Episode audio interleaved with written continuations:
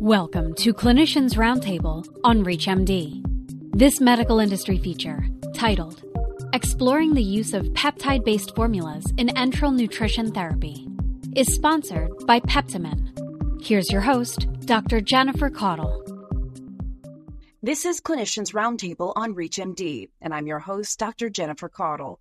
Joining me today to discuss the use of peptide based tube feed formulas in the post acute care or home care setting is Dr. Manpreet Mundi, who's a professor of medicine in the Department of Endocrinology at the Mayo Clinic College of Medicine and Science in Rochester, Minnesota.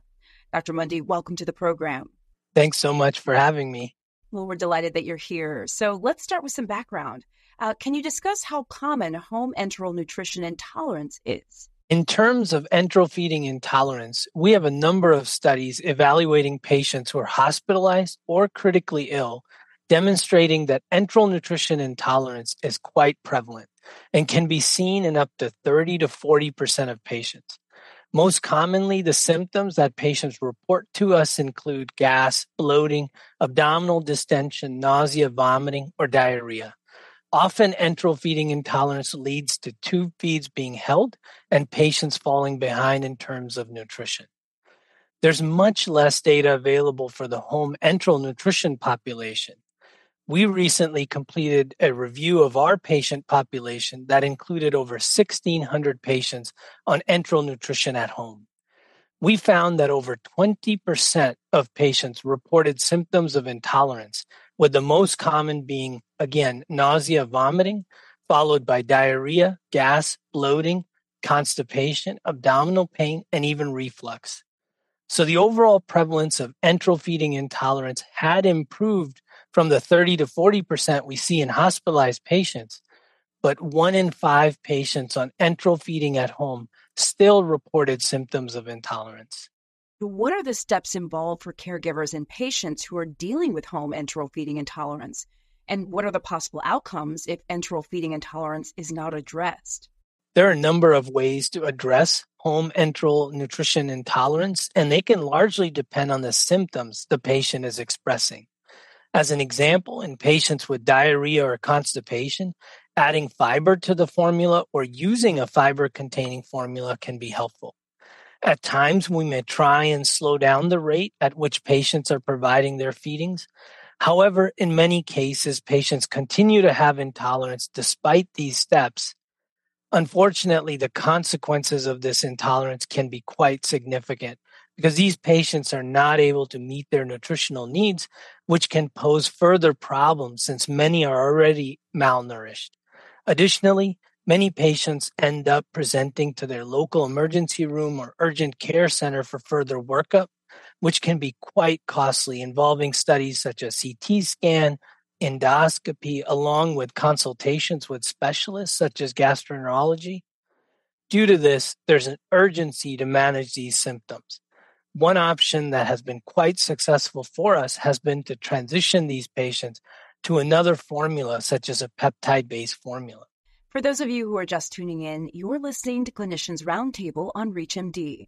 I'm your host, Dr. Jennifer Caudle, and today I'm speaking with Dr. Manpreet Mundi about the management of enteral feeding intolerance with peptide based tube feeding formulas. So, Dr. Mundi, now that we have a better understanding of how enteral or tube feeding intolerance can impact patients and their caregivers, let's switch gears and focus on how semi elemental peptide based tube feeding formulas might help us address those challenges. Can you explain how this formula could help alleviate enteral feeding intolerance? Unlike standard formulas, which contain intact proteins, peptide based formulas contain enzymatically hydrolyzed protein which increases the amount of di and tripeptides. Normally, as part of our protein digestive process, intact proteins undergo denaturation, followed by breakdown of the long amino acid chains by gastric and pancreatic proteases. In patients with altered anatomy or illness, this may not occur. With a formula that's higher in di and tripeptides, theoretically, we can get better absorption of amino acids as there are transporters such as PEPT1 that can help absorb di and tripeptides. We also know that these oligopeptide transporters can be expressed in higher amounts in the small bowel and colon in patients with altered anatomy, such as short bowel syndrome. Another change to the ingredient list is the use of higher MCT.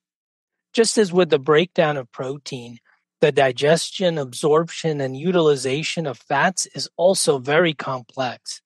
Fatty acids can be classified as short, medium, or long chain fatty acids depending on the number of carbons they contain. So as an example, medium chain fatty acids typically contain 6 to 12 carbons, whereas long chain fatty acids may have 13 to 22. Most fats in our diet are present as triglycerides, which are typically three fatty acids bound to glycerol. As we all know, oil and water don't mix, so our bile salts help emulsify the fat into small lipid droplets. These lipid droplets are then acted upon by pancreatic lipase to break down the triglycerides into mixture of tri, di, and monoglycerides, along with free fatty acids, which are then absorbed by the enterocytes. MCT, on the other hand, are more water soluble and can be readily absorbed. After they're absorbed, long chain fatty acids are resynthesized into triglycerides and packaged into chylomicrons and released into our lymphatics where they enter the blood through the thoracic duct. MCT, on the other hand, can go into the portal circulation and enter the liver and be oxidized. Even when the LCTs get to the liver, they have to go through the carnitine transport in order to enter the mitochondria. So as you can see how using these ingredients, especially with enzymatically hydrolyzed proteins yielding higher di, tripeptides, and higher MCT content can make a significant difference in helping us absorb and utilize nutrients enterally. Now, there are a few different peptide based formulas available for clinicians to use. So, what attributes of a semi elemental formula do you take into consideration that would most benefit the patient? And are all peptide formulas the same? This is a great point. Not all peptide based formulas are the same. These formulas can differ in terms of their protein source, the hydrolyzing process, and the amount of ditripeptides it yields. The formulas can also differ in terms of the carbohydrate source as well as the source of lipids, including how much MCT is added.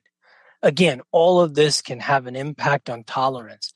So it's very important for the provider to consider which formula they're using. And based on your experience, how important is clinical evidence when determining which peptide based product to use? To me, clinical evidence is key and it's led to significant changes in our own practice. We recently conducted a review of our adult and pediatric home enteral nutrition population, evaluating patients who had been placed on peptide based formula, including those who had been switched from a standard polymeric formula to a peptide based formula due to symptoms of intolerance. In this group, we saw a significant reduction in the symptoms of intolerance, such as nausea, vomiting, diarrhea, abdominal pain, and cramping. In fact, close to half of the patients after this transition became completely asymptomatic. What was especially striking was the reduction in healthcare utilization. We saw the average number of patient initiated phone calls, scheduled visits, and ER visits decrease. The same exact results were found in our pediatric cohort, including a significant reduction in healthcare utilization. Prior to these results, I think I would try many different strategies to manage enteral formula intolerance, often putting my patients through a lot, including adding fiber, changing the rate, imaging studies, consults, you name it. I was under the impression that peptide based formulas are expensive so let me try these other options. We then conducted a study where we looked at patients who had been transitioned from standard polymeric formula to 100% whey peptide based formula between October 2018 and August of 2020. We studied healthcare costs, including inpatient care, outpatient visits, and ER visits for the four week period before the transition and compared that to eight weeks after the transition. Similar to our other studies, we saw that enteral formula intolerance symptoms decreased by 50% after the transition. However, what was shocking was how much overall costs and home enteral nutrition related costs decreased. It seemed that both overall healthcare utilization costs and home enteral nutrition related costs increased the four weeks prior to the transition to peptide based formula and then began to decline steadily. Looking at the numbers, the price of peptide based formulas paled in comparison to healthcare utilization costs. Now I'm much more likely to transition my patients to a peptide based formula if they're intolerant to standard polymeric formula or to start them on a peptide based formula from the very beginning if I suspect they have anatomy that will benefit from the ingredients in a peptide based formula. And we've certainly covered a lot of ground today, Dr. Mundi. So before we close, outside of managing or treating symptoms of documented intolerance, are peptide based formulas indicated for preventing intolerance and any other specific disease conditions?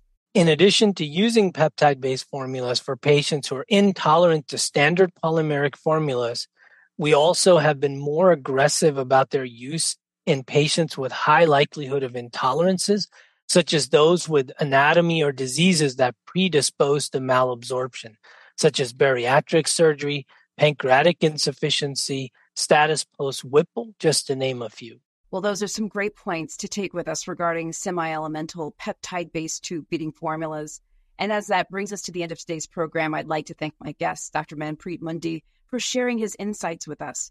Dr. Mundi, it was great speaking with you today. Thank you, Dr. Caudle. It was my pleasure. This program was sponsored by Peptamen.